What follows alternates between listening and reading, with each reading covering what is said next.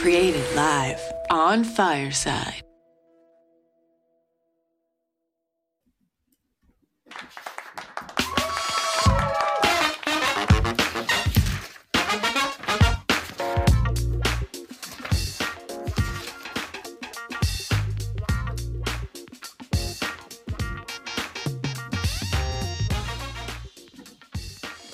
Good afternoon. It is noontime, and you are here at Office Hours with Doctor DeVoe. Welcome. I am Doctor Laura DeVoe, and I am your host. This is the next evolution of professional development in higher education.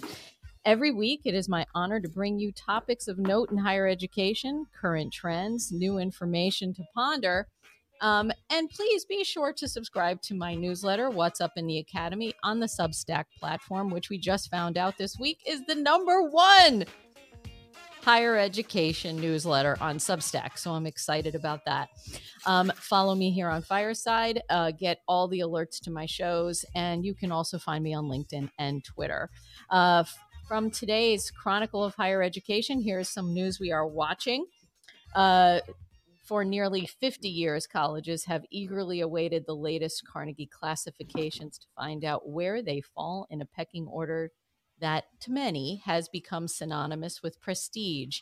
In changes that are being announced today by the Carnegie Foundation for Advancement of Teaching and the American Council on Education, beginning in twenty twenty-three, colleges have a new distinction to aspire to, a category that reflects how well they contribute to social and economic mobility while serving diverse students. The new system, they hope, will better reflect the diversity of higher education institutions and create incentives for colleges to fill equity gaps. An important point of note, Carnegie and ACE have now joined forces, and something we are keeping an eye on and have some uh, opportunities out there to uh, speak to folks about that, hopefully on the show coming up. Um, From the from sorry from the Inside Higher Education on Monday, the U S Department of Education released updates to the college scorecard that says it will make the tool more useful for students, families, and other providers weighing college options. The updates include restoring several metrics that help students compare institution costs, graduation rates, post-college earnings, and other metrics. Updates to the scorecard also include an annual refresh of the cumulative loan debt of student borrowers at both the institution level and by field of study within each institution, as well as federal student loan repayment rates for that institution. And finally, the last story we're taking a look at today is from a periodical called The Outsider. Uh, it is a uh, pop culture uh Uh, periodical, and specifically Dolly Parton's theme park Dollywood has announced they will begin paying to- college tuition for all their employees who are w- wishing to go. They'll be covering one hundred percent of all college costs, which includes all fees and the cost of textbooks. This amazing benefit will be available to all employees on their very first day of work, which is better than some colleges and universities provide. Um, this tuition coverage will kick in at the end of the month. It's available for all seasonal, part-time, as well as full-time employees of Dollywood Parks and Resort, leading her employees to sing, "I Will Always Love You" in unison. So there you go. Uh, so, and if you are here uh, for the show, please, uh, if you are having, uh, I would love folks to uh, do me a favor and hit in the lower left-hand corner of your app, Broadcast to the World. Uh, that is uh, a button that when you hit that, you can then copy it and you can share that out to your various uh, social media platforms. I have received an email from Susan saying she can't uh, hear, so I am going to uh, shoot back and let her know that she should uh, just reboot the app.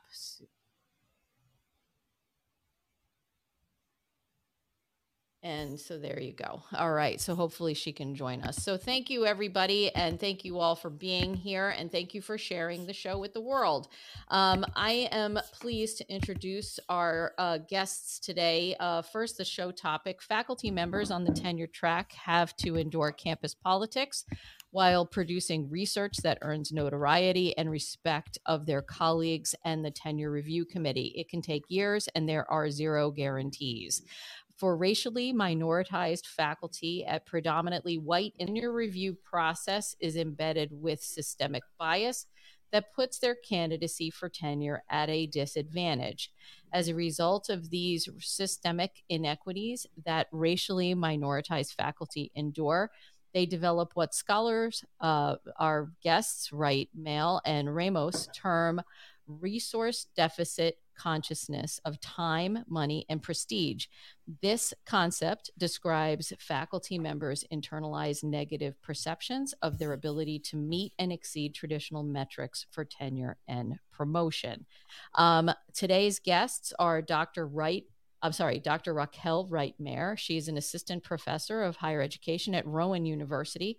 Doctor Wright-Mayer conducts research that is grounded in social justice, equity, and inclusion in higher education. Um, her research agenda seeks to transform and advocate for creation of more equitable and inclusive campus environments for underrepresented populations, specific, specifically racially minoritized faculty members. Welcome, Doctor Wright-Mayer. Can you just say hi to everybody? Hi, everyone. Thanks, Laura. It's an honor to be here. I, I'm very pleased that you are here and, and uh, very happy to have you here. Uh, Our next guest, Doctor Delma Ramos, is an assistant professor of higher education at the University of North Carolina at Greensboro. Doctor Ramos's work examines the experiences of historically minoritized populations in higher education from an equity and social justice lens. Particularly, she studies issues at the intersection of race, class, and gender. Welcome, Doctor Ramos. Thank you, Laura. Very happy to be here today. Wonderful to have you. Uh, up next, we have Doctor Frank Tuitt. Uh, uh, Doctor Tuitt is the University of Connecticut's Vice President and Chief Diversity Officer and Professor of Higher Education and Student Affairs in the N E A G School of Education. He is the co-editor and contributing author of five books, including Plantation Politics and Campus Rebellions, Power, Diversity, and Emancipatory Struggle in Higher Education. Welcome, Doctor Tuitt. Thank you, Laura. Pleasure to be here. Lovely to have you. And hopefully Susan can hear us now. Uh, yep. We have do- Excellent, Susan. Yay! Uh, and we have Doctor Susan Marine. Uh, she is the professor of higher education and vice provost for graduate education at Merrimack College. Her research examines the intersection of queer and feminist transformational praxis, which is actualized through institutional change work to end sexual violence and flourishing of L G B T Q plus students, staff, and faculty. Welcome, Susan. Thank you so much, Laura. Happy to be here. Ha- lovely to have you, Doctor Marine. Thank you for being here. All right. Well, I have to tell you, I am absolutely thrilled to have everybody here. And I do hope that uh, today we are able to spark some really good conversations around a really important topic. Um, and so I want to start with uh, Raquel and Delma, because uh, this is really based on a journal article that you've, re- that you've published called Neutrality for Whom? Racially Minoritized Tenure Track Faculty Navigating Resource Deficit Consciousness in the Academy. And um, I want to start by talking about language. Uh, language mm-hmm. is so important uh, for building uh, learning and understanding of concepts. In your research, you are very intentional about the use of the term racially minoritized faculty. Can you explain uh, to us why this is so important for your research? I want to start there, and then we're going to go from, from that point. Absolutely, Laura. Well, we understand and acknowledge that language holds a lot of power, right? The term Absolutely. racially minoritized, uh, which was first coined by uh, and utilized by scholars Doctor Michael Benitez and Doctor D L Stewart in the early two thousands. Um, to describe racially and ethnically diverse populations, the term acknowledges and indicates the power of structural racism as a tool that seeks to divide and classify individuals with limited power based on society's construction of race. We do not use the terms minorities uh, or people of color, as we recognize that these terms are not objective, um, and certainly not indicative of quantity, but rather a status that is given to a certain group of people who have very limited power within society, uh, and is entirely subjective based on those who hold power. And so the usage of the term minoritized very explicitly highlights how structural oppression impacts experiences of people that have been traditionally framed as minorities. It is not within themselves that that framing of minority came about, but because of the systemic inequalities that shape their day-to-day experiences. And that is why um, the term minoritized in its, on its own does amplify that emphasis on the structures and the systems that are racialized. That, I appreciate your uh, explanation because, it, and I want to now take it to another question, is that when you uh, were, uh, when you've used this terminology in your research, did you get any pushback from people and say, is there something here that we're we're losing? Why is this so important to you? Or do you think that that the academy or the people who were supporting your research were ready for that kind of terminology? That's such a great question, Laura. Um, and I think actually Delma and I have been talking about um, creating a conference presentation on this very topic. So ironic that you should bring it up. It's really been fifty-fifty, to be honest, Laura. Um, initially, when I started publishing and using this, and actually uh, I, I used this term in my dissertation. So Uh, this has been a term I've been committed to using for a long time, uh, thanks to Doctor Benitez and Stewart. Um, and so it, it's become second nature for me to use this term in my writing. Uh, the first journal that I published in um, just simply asked for me to fo- to put a footnote to explain, which was great. Um, I would say fifty percent of the journals I publish in um, don't even... Um, ask for an explanation. Okay. I have had some interesting um, pushback. So I've had folks who don't understand, um, even when I give a justification of the term, uh, don't think that it is commonplace enough. I've pushed mm. back every single time. Um, and oh, I never had a problem after I pushed back um, because I think once I'm able to Uh, explain sort of where I'm coming from, the importance of the term, and, you know, really acknowledging power, right, in language. Mm-hmm. Um, yeah, so I've, I've to date not had any journals say, well, we're not going to publish this piece because you're using this. Uh, but during the review process, certainly I've experienced um, back and forth with reviewers about, is this appropriate? Is this commonplace? What, what's the purpose of this? And my answer to that is simply that as a scholar who is committed to transformative um, actions, it is important for me to own this in my language mm, and, and acknowledge it too. I love that. And yes, you should do a conference presentation. That is it. Absolute. Yeah. Uh, Delma, I want to move to you on this next question. Can you explain uh, in your research, uh, you talk about the concept of resource deficit consciousness. Uh, and why this impacts racially minoritized faculty. Can you explain this concept a bit for folks so we can help frame this? And then I'm going to move to Frank and Susan for the next question. Mm-hmm. Absolutely. So I'm going to get us started, and then I want uh, Doctor Reimer to also chime in since this was uh, a collaborative conceptualization. Uh, but uh, Doctor Reimer and I both started our faculty trajectories around the same time. So we are deeply familiar with what it is like to be a racially minoritized person in the academy. Uh, and so and much of our work overlaps in that we both uh, look at issues from a critical lens, uh, so really looking at structural inequality and how those uh, structured and um, systemic uh, deficiencies impact experiences of racially minoritized faculty. And so we came about Uh, the topic of the tenure track process because, like I mentioned, both of us are going through the process ourselves, mm-hmm. but uh, also because um, we, in our own experience, uh, have observed and experienced the systems that we talk about in our work. Right. And so within that term, um, we uh, realized that our own experience lets us to experience what we theorize, and then I'm going to pass her to Doctor Mm-hmm. Reimer to explain the theorization of the term itself.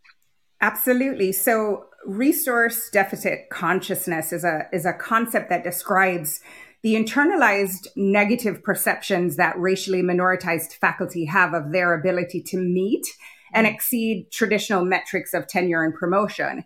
Um, so we developed this concept and this term, and certainly it's not something unique to just myself and Delma um, or our experiences. Um, But we recognize that from the research w- that we have been doing for, you know, many, many years, it's obvious in the literature that this has become a pattern, mm. right? It's never been named explicitly in the context of speaking about racially minoritized faculty on the tenure track per se. Um, but we have found that racially minoritized faculty develop this resource deficit consciousness because of the inherently racialized structures of, of institutions of higher education. Right. Um, and you would know this reading the paper, Laura, Laura um, the theoretical framework that we uh, utilized both in the paper and also in the conceptualization of resource deficit consciousness uh, was the theory of racialized organizations by Doctor Victor Ray.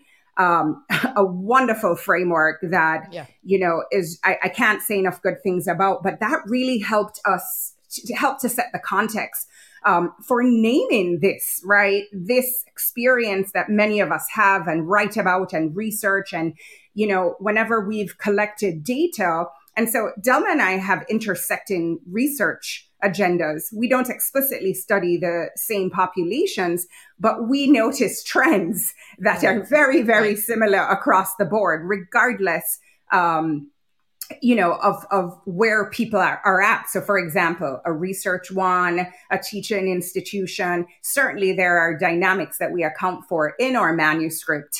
Um, but so that's a little bit about how we came up with the term. And it's, I love when I heard the sound in your voice, uh, that when you actually found this framework that you said, oh my God, you know, I, I love when I hear that from, mm-hmm. from, from academicians where they say, I hear this and I say, okay, I'm not crazy. I, this is actually fits. This makes a lot of sense. So that it, actually, it's so perfect. I, I love when I see that and, and that's, that's great. And I, I'm, I'm thrilled to hear it in your voice. I want to turn our attention a bit to Frank uh, and Susan. Uh, and I want to speak, uh, I want you all to speak a bit about the tenure review process.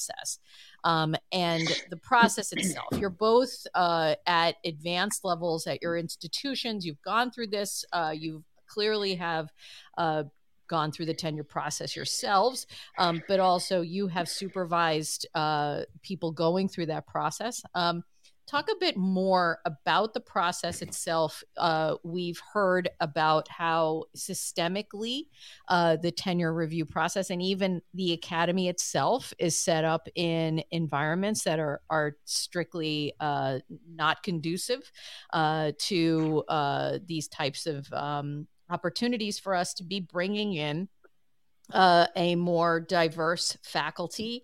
Uh, we are not in a space where we talk a good game. Uh, higher education speaks a good game. Are we actually doing right by our faculty? Talk to us more about that. Specifically, I'd love to hear your thoughts on, on the three tenets of uh, tenure review, specifically research, teaching, and service. So uh, Susan, why don't you start? Uh, sure. Okay. Um, yes. So th- you've pointed to a really important issue here that I think um, lies at the heart of the really important work that um, that Raquel and Delma have put forth in their most recent article. And that is, you know, the tenure process itself is full of potential um, either barriers or assets to advancing faculty and particularly racially minoritized faculty. Um And I, I guess I want to just begin by saying that I think there are two pieces to this puzzle. And the first is every college or university, especially four-year colleges and universities, there are things that we all do in this process that are very similar, mm-hmm. meaning virtually every one of us looks at a scholar's research, productivity and quality, teaching, productivity and quality, and service. Every single entity in the United States, whether it's Merrimack or the University of Connecticut or Rowan, you know, we're all at very different places, U N C G, but we're you know, at the end of the day, we have these three pillars, right? Mm-hmm. And every single one of us has idiosyncrasies to our process. Right. Um, because again, a Merrimack is not a UConn, is not a U N C G, is not a Rowan. We're all different, you know, places with different emphases. So I think this presents both an opportunity for us, because within each institution, the the right kind of courageous transformational leadership can and should be brought to these processes to make sure that the issues that Raquel and Delma address in their article get addressed. Mm. And we have to have a broader conversation as a profession about the ways that neoliberalism is encroaching on these processes and really driving them um, in, in particular directions that are making it harder and harder for us to live up to our kind of commitments to equity and inclusion. Mm-hmm. So um, I guess I would just say that from my perspective, lots can be done to look critically at how each individual institution's processes operate, what we prioritize and valorize, what we don't. Um, we can remember and constantly remind ourselves that tenure and promotion processes were mostly established in an era when our professoriate looked very different. Mm-hmm. And as mm-hmm. our professoriate looks wonderfully more inclusive and more representative of our society, it is time for us to begin talking and thinking about, do our tenure and promotion standards and processes, do they serve us well anymore? Yeah. And if not, yeah. Let's address that. Let's let's be clear, Susan. I think we can do an entire uh, month-long series of processes that don't work for higher education anymore in terms of how we run things. And and the Absolutely. Important thing is the process, right? Um, the important thing has always been the process. When the process doesn't work, um, inequities uh, trans get bigger, um, right. and also inefficiencies get bigger. So there's right. a lot there that can be can be discussed. Um, I want to uh, ask Frank to take himself off mute and talk a little bit more about uh, some of the things that Susan brought up. You're at a very large university. You've seen, uh, you know, there's a glacial pace of change in higher education.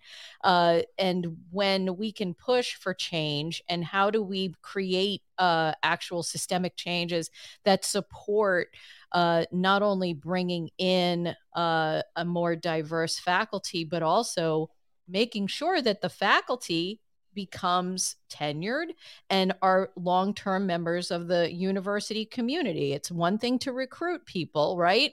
It's another thing to see people actually successfully move through the tenure process. What are your thoughts there? Well, thank you for that question. First of all, I absolutely uh, agree with Susan's comments on, on about the process and the ways in which our various institutions uh, have idiosyncrasies that impact how these processes play out. One of the things I love about uh, Raquel and Delma's article is it addresses the myth of the level playing field, which I think is at the core of many of the challenges we see related to uh, appointment, promotion, and tenure.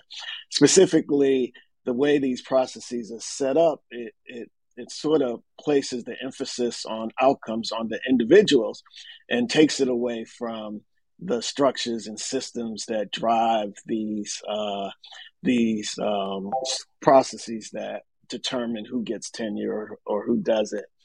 And so we've really been at the University of Connecticut been trying to address that by bringing exposure uh, of the inequities that are referenced in the article, mm-hmm. uh, and how they're embedded in the systems and structures that drive our own A P T process. Mm-hmm. We're trying to sort of empower academic leaders to address uh, these uh, racial realities by uh, encouraging them to have critical conversations about the A P T process from a D E I perspective.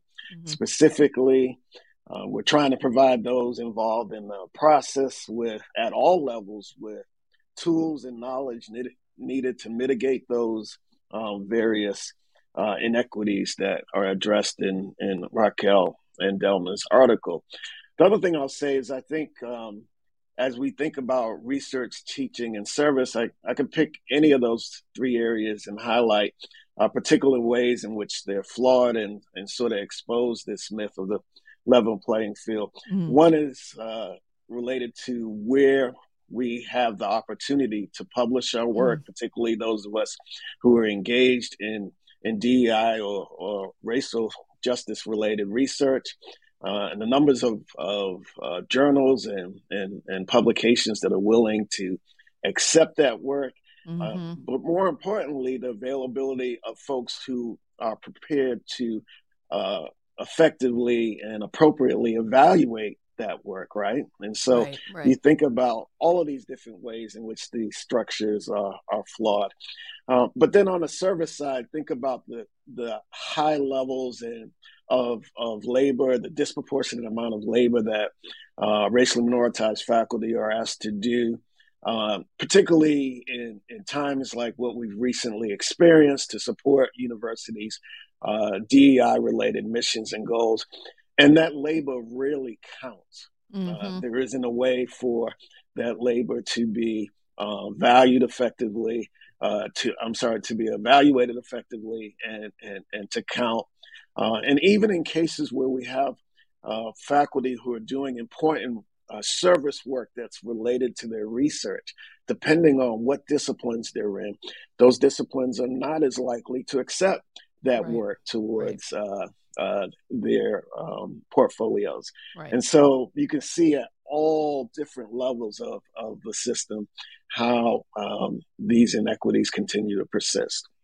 And something that, uh, you know, uh, that Delma and Raquel, you put into your work, uh, you actually were talking about the three ten, the three areas that are evaluated for, for uh, uh, tenure.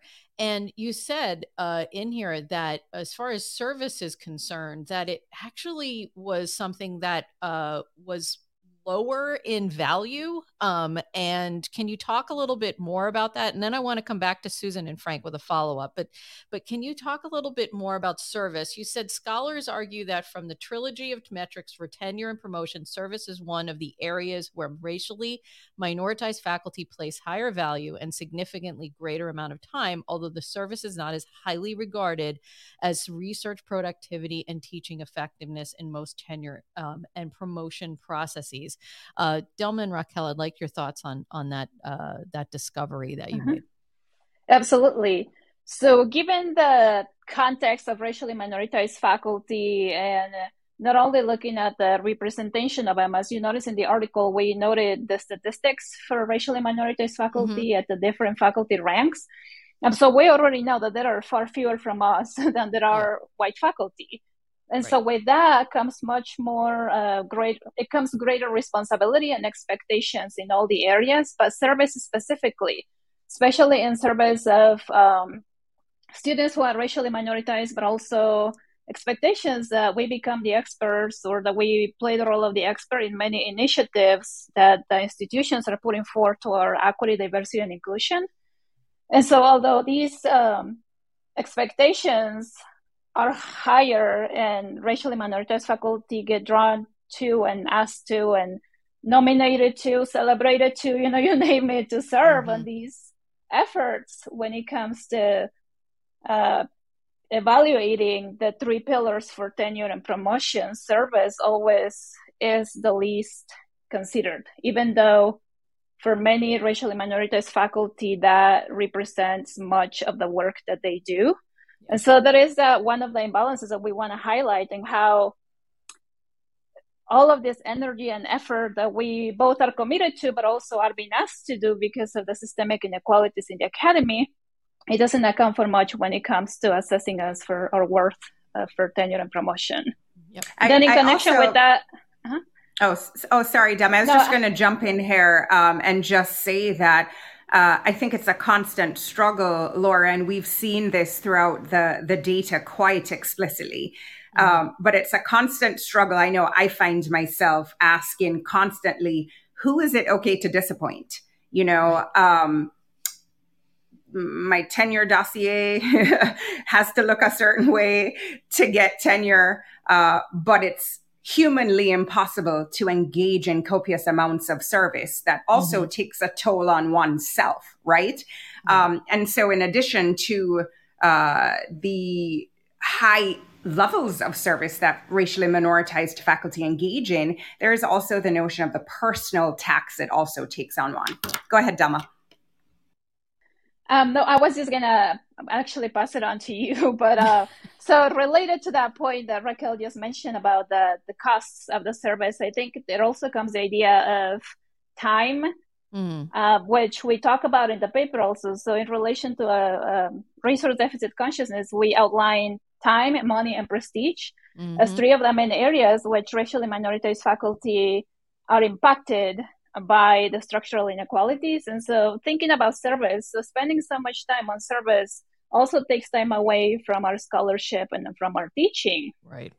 Um, and with that, also explaining the connection of uh, to, to the concept of time. So the feeling that we always need more time, that we don't have enough time, that we should have more time. Right. Because the expectations of us as racially minoritized faculty to perform, and sometimes the expectation to outsmart time in the academy is what, what's valued and what's framed as successful. Yeah. So inability to demonstrate that you can do uh, things that are not humanly possible with the limited time that you have really mm-hmm, places mm-hmm. a burden upon racially minoritized faculty right. with time. Um, and then with the concept of prestige, uh, we talk about it in relation to if you're at an institution that is deemed more um, elite right. or more more um, wealthy and, well, and has access pedigree. to all these resources, it's that right, it's exactly. that academic pedigree that we we all kind of struggle with, and and I think it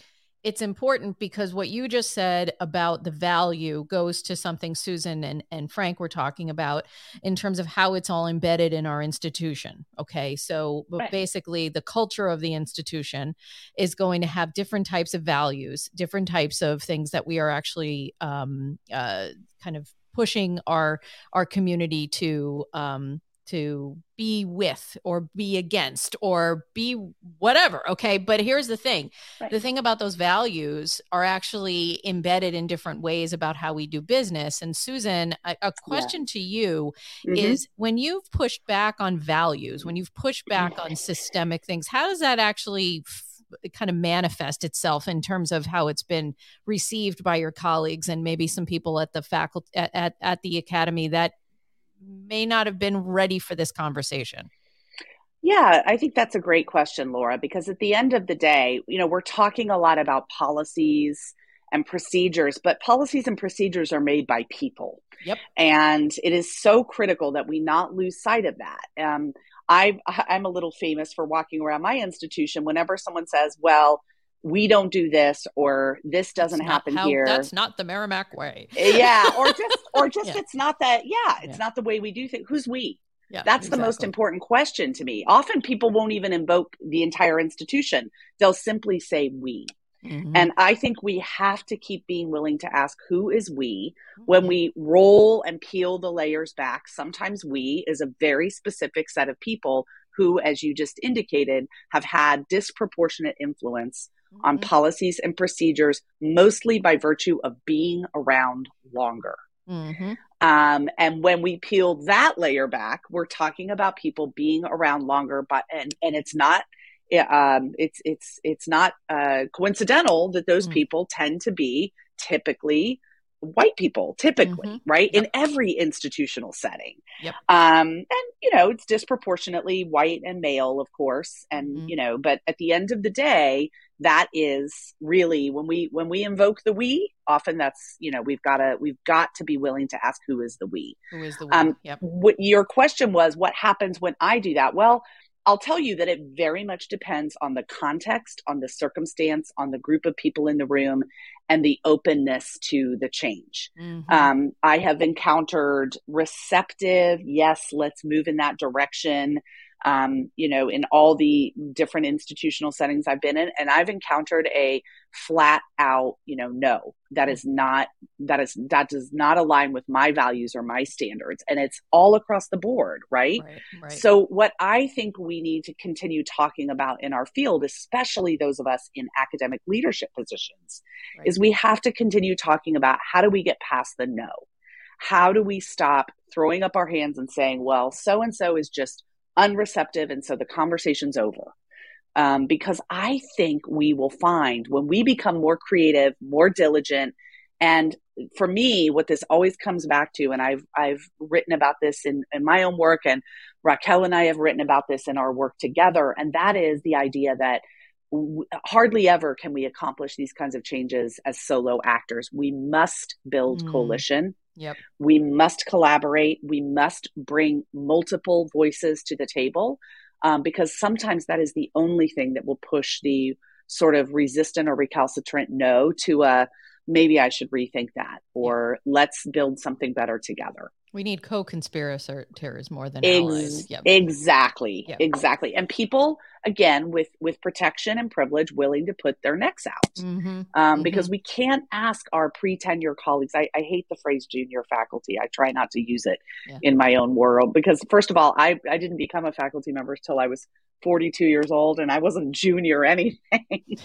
um, so, but, but also because I just think it sort of diminishes mm-hmm. um, the contributions and the value of our pre-tenure colleagues. So I, I say pre-tenure, or, um, you know, I just think it's really important that we don't consistently ask our pre-tenure colleagues to put their necks on the line, right? Um, toward making these changes. Those of us who have protection, who have privilege, who have status and standing, have to be the ones willing to do it. Yep.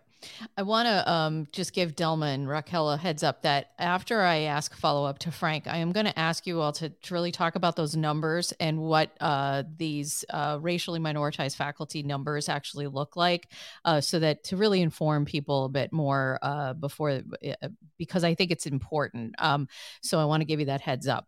But Frank, I want to turn this to you and ask a quick follow-up on this idea of when you are able, because of your role at the, the University of Connecticut, you have uh, uh, two hats uh, or multiple hats, as we all do, uh, but the D E I element, when you come in and you're actually pushing for change, for systemic change, where do people seem to respond to you uh, more? Is it because of the D E I hat? Is it because of the faculty hat? Is it because of the program hat? Where does that come from? And, and, and the reason I'm asking this question is as we're all looking at our own institutions, who could be our co-conspirators? Who do we have to find political capital on campus? Is there something about your political capital that you think rests heavier in one part of your role over another that can actually help push some of these some of these issues um, and towards systemic change? Great question. I actually think it's the combination of both. Uh, my understanding of of the academic enterprise from my faculty role and my uh, sort of knowledge and understanding of D E I related matters from Uh, both my research and uh, my lived experiences as an administrator. I think for me, what's been most helpful is uh, to pick up on, on Susan's thought, the being clear about identifying the co- coalition of the willing, mm. who are the folks who uh, it is important to partner with to help build uh, Um, some momentum around addressing these matters. Uh, mm-hmm. in, in both my roles as a C D O, my existing one and the previous institution, uh, the relationship with the provost was critical on the academic side of, of the house. And so the ability to be in partnership with the provost office has allowed us to do some things that uh, honestly I wouldn't have been able to do on my own if I approached it just from a D E I perspective. Uh, and then to uh, Susan's other point, the, the keepers of the academy, those folks who are are invested in, in, in not changing the system and structures because historically and and, and, and currently they benefit from it, uh, are, are going to resist regardless of what hat I'm putting on. And so uh, I think the ability uh, to Uh, collaborate and leverage the, the the sort of political capital of the provost office or the president or the chancellor, mm-hmm. whatever mm-hmm. the structure is, is essential. Great. I, I think that's a great answer. And, and I think one of the things that I always try to to kind of pull together, and I, I mean, I come up through the administrative ranks.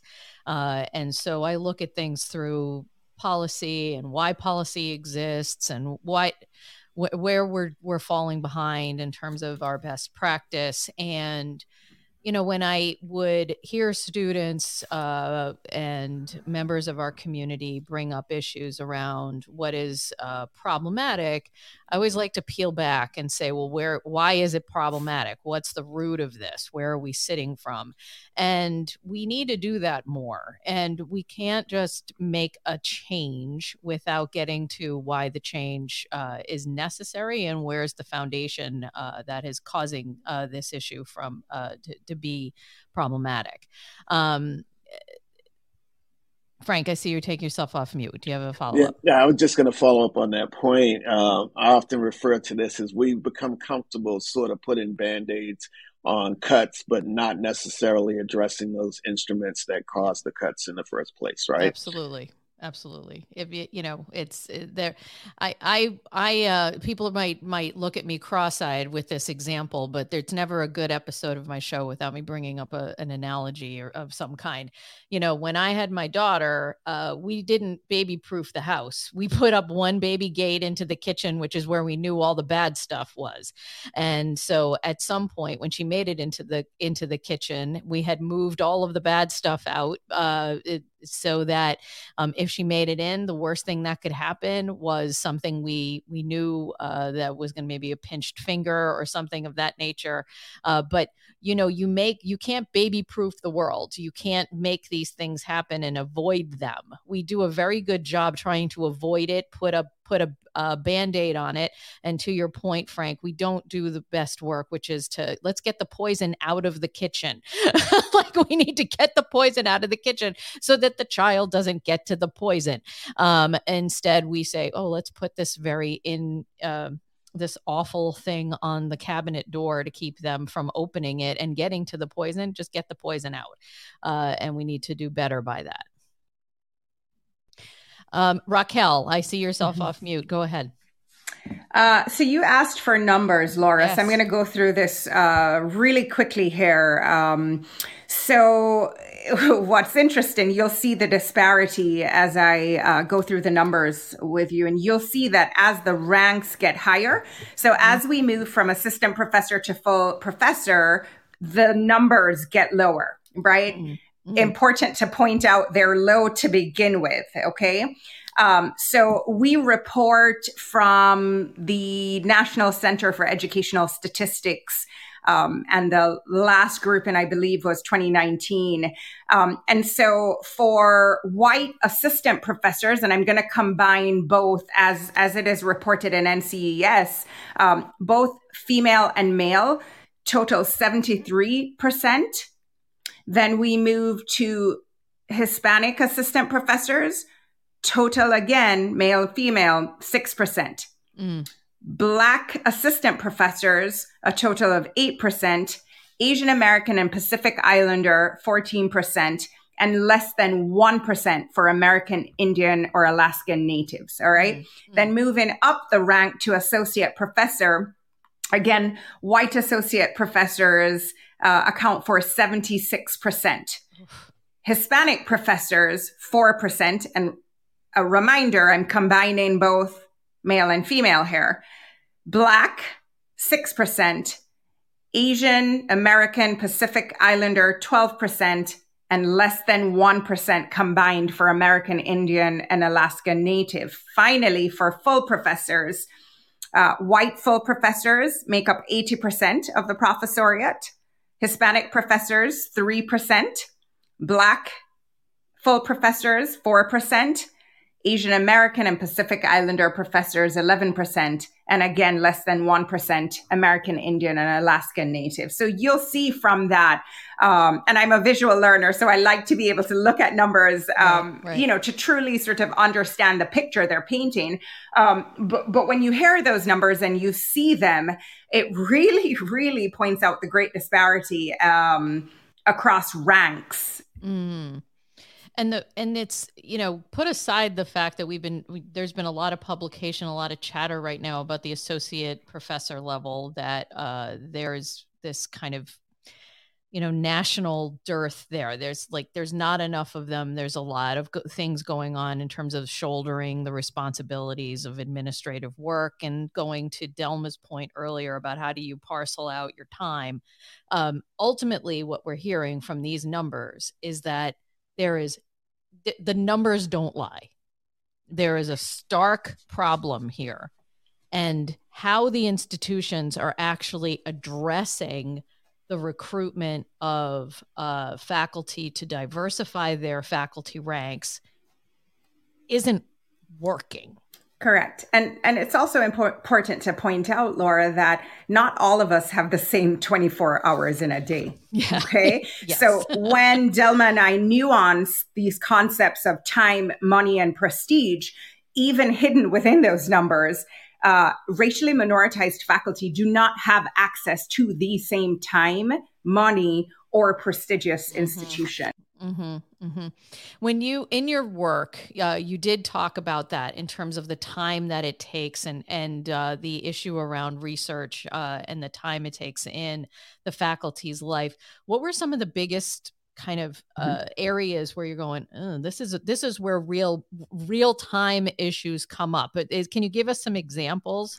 Yeah, I think Delma pointed to um, a great one earlier, which, you know, if we're going with the service, um, when you engage in tons of service, mm-hmm. it's really hard to be productive, right? Yeah. When you have to conceptualize a study, write I R B, execute the study, mm-hmm. uh, you know, code data. As soon as you said I R B, there's people out there just twitching. Like, so there's right. there's certain kind of cues out. There's Exa- a trigger. There's exactly. a trigger. Yeah. and, and then Laura, it takes, it takes a lot of time to write.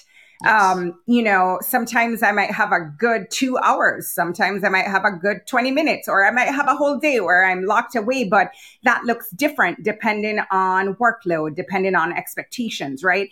Um, the other thing that I, I would talk about is li- linked with tenure, this notion of high impact journals. And mm. you talk about cringing, Delma and I, and I'm sure Susan and Frank too, um, cringe.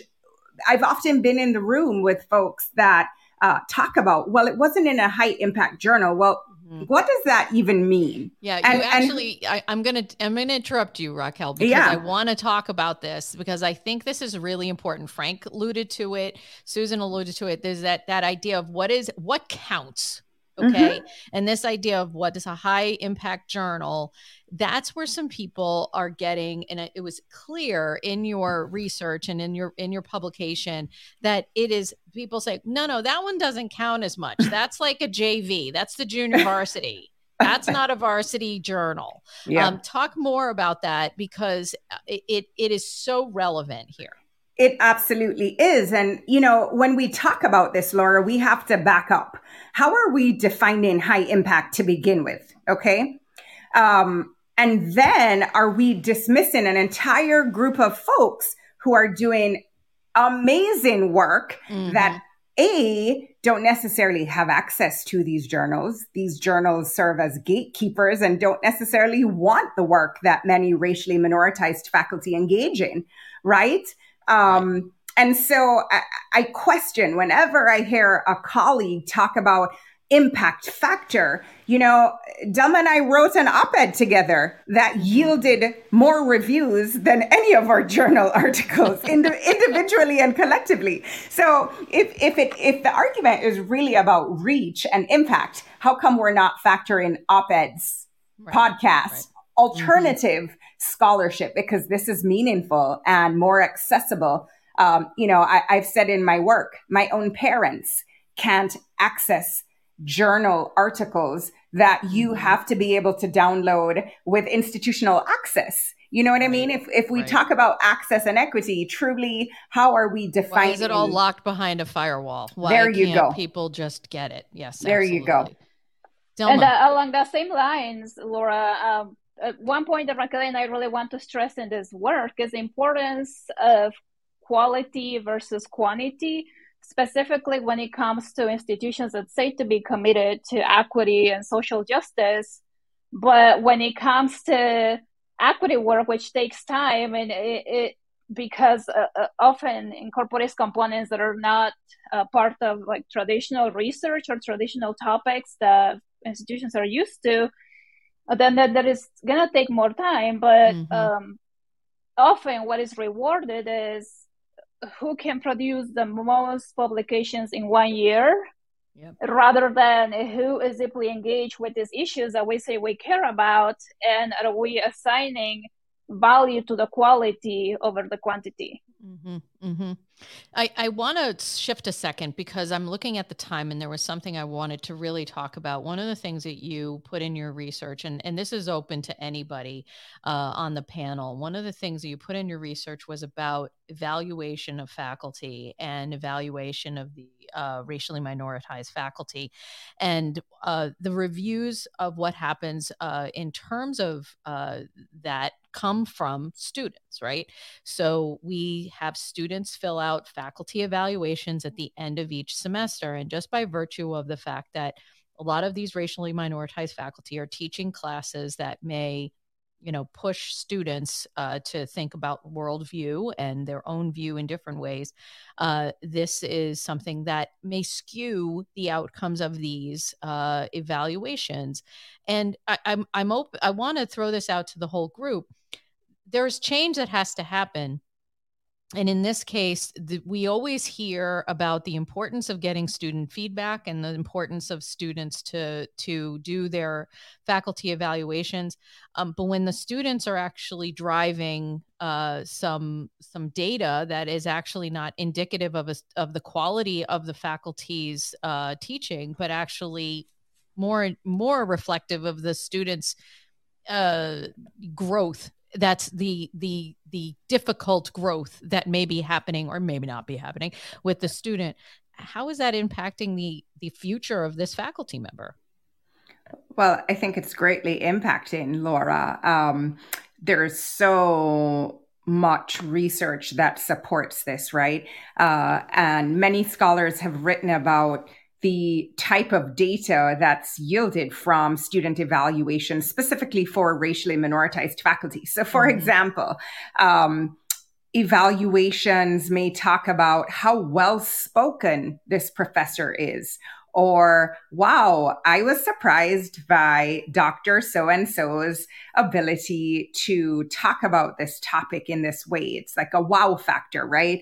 Mm-hmm. Um, There's also been literature on, you know, the negative side. So faculty who have accents, for example, like like I do, mm-hmm. and Delma mm-hmm. does too, um, that students note a lot of other things other than teaching or teaching. The curriculum, right? Yep. So yep. they make note of everything else. And again, this is not generalizable across the board, certainly.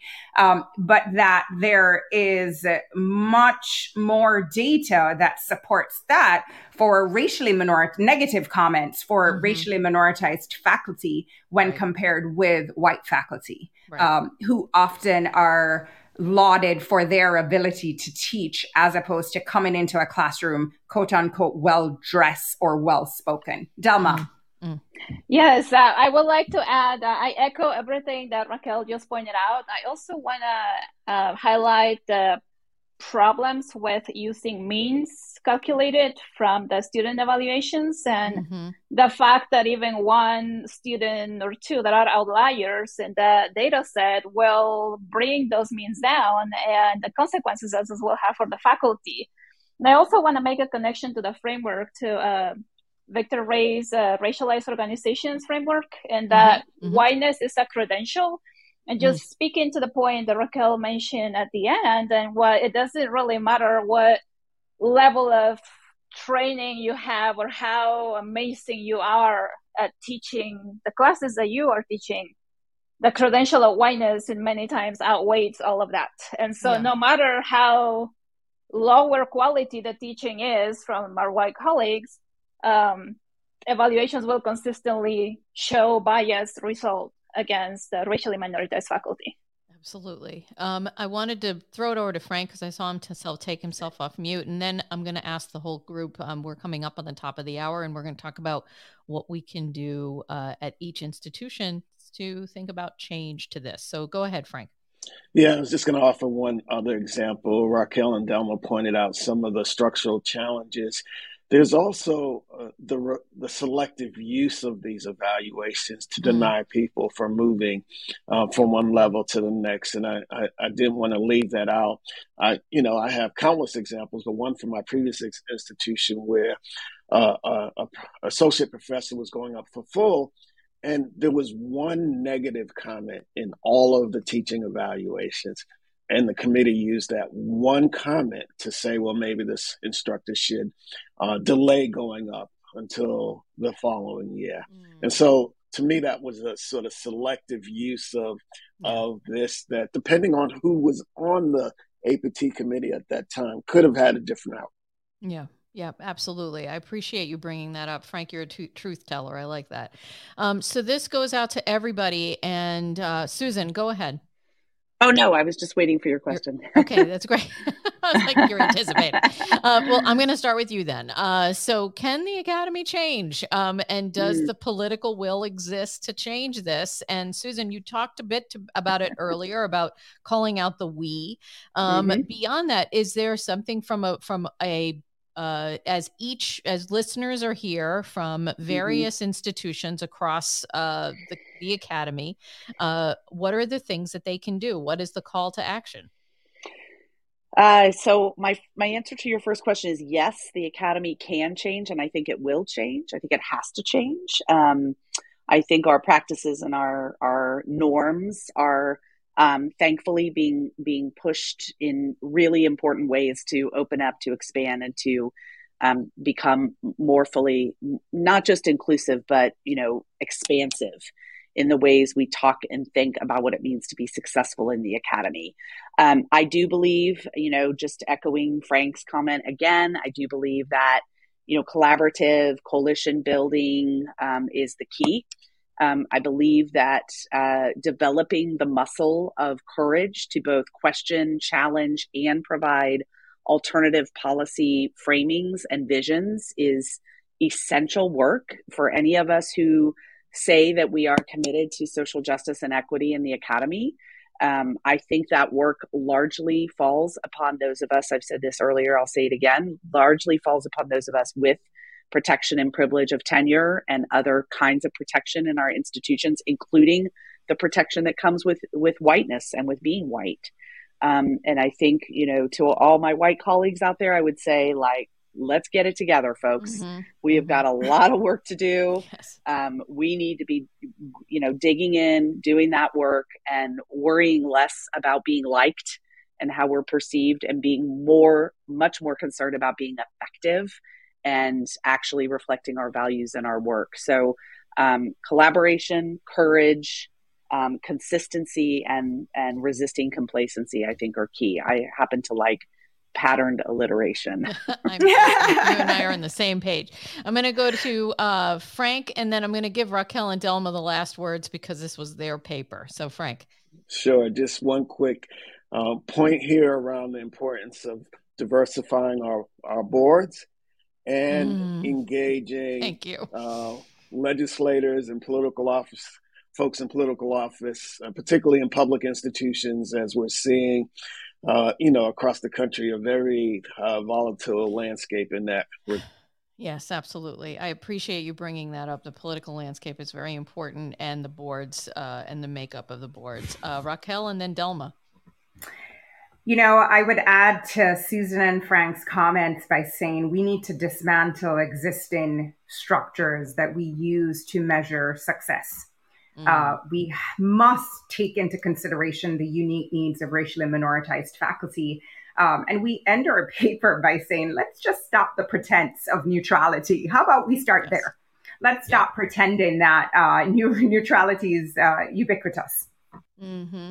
Absolutely. And that's, I think that, that, that statement is very important as we look at so many aspects around the academy. We try to be so neutral and, and that doesn't exist. So very good. Uh, Delma, go ahead. So echoing everything that has been shared so far with relation to that, uh, tenure guidelines as they exist need to be deconstructed. And it'll be tailored to the realities of racially minoritized faculty and also to the context of, with, of, of the institutions within which they operate. But most importantly, it is it is urgent to examine the impact of time, money, and prestige on Absolutely. How the experiences of racially minoritized faculty are taking place. Thank you so much. You know, this has been an absolutely uh, incredibly thoughtful and important conversation. I want to thank all of you. Um, if you are, thank you, Gabby, keep clapping out there. I appreciate that. Uh, I want to make sure that we have uh, uh, given everybody an opportunity to share their information. Uh, if you want to stay connected uh, to our guests, you can follow several of them on uh, Twitter. Uh, Uh, Raquel is at Doctor Raquel Wright M uh, on Twitter. Delma is at Doctor A uh, Delma Rose Ramos, excuse me, Doctor A Delma Ramos on Twitter. Uh, Susan, you can find her at S U S Marine uh, or on LinkedIn. And Frank is very smart, and he is in uh, he's he's uh, covered up, and he doesn't use social media, so he's smarter than than any of us. Uh, so um, I want to give everybody a last shot uh, to just say thank you. Uh, I want to just say this has been an absolute pleasure. Um, this is an important topic. If you follow me on uh, on uh, here on Fireside, or you subscribe to my uh, link, my excuse me, my Substack newsletter, you will receive a uh, replay of this uh, in forty-eight hours, as well as all of the contact information uh, for my guests, uh, as well as their full bios. And I want to thank uh, everyone for their time. Please come back next week uh, at the same time, noon on Wednesday, for the uh, next episode of Office Hours with Doctor DeVoe. And thank you all. And be well, and keep doing the good work, and uh, find some co-conspirators out there. And so thank you, everybody, for a great show.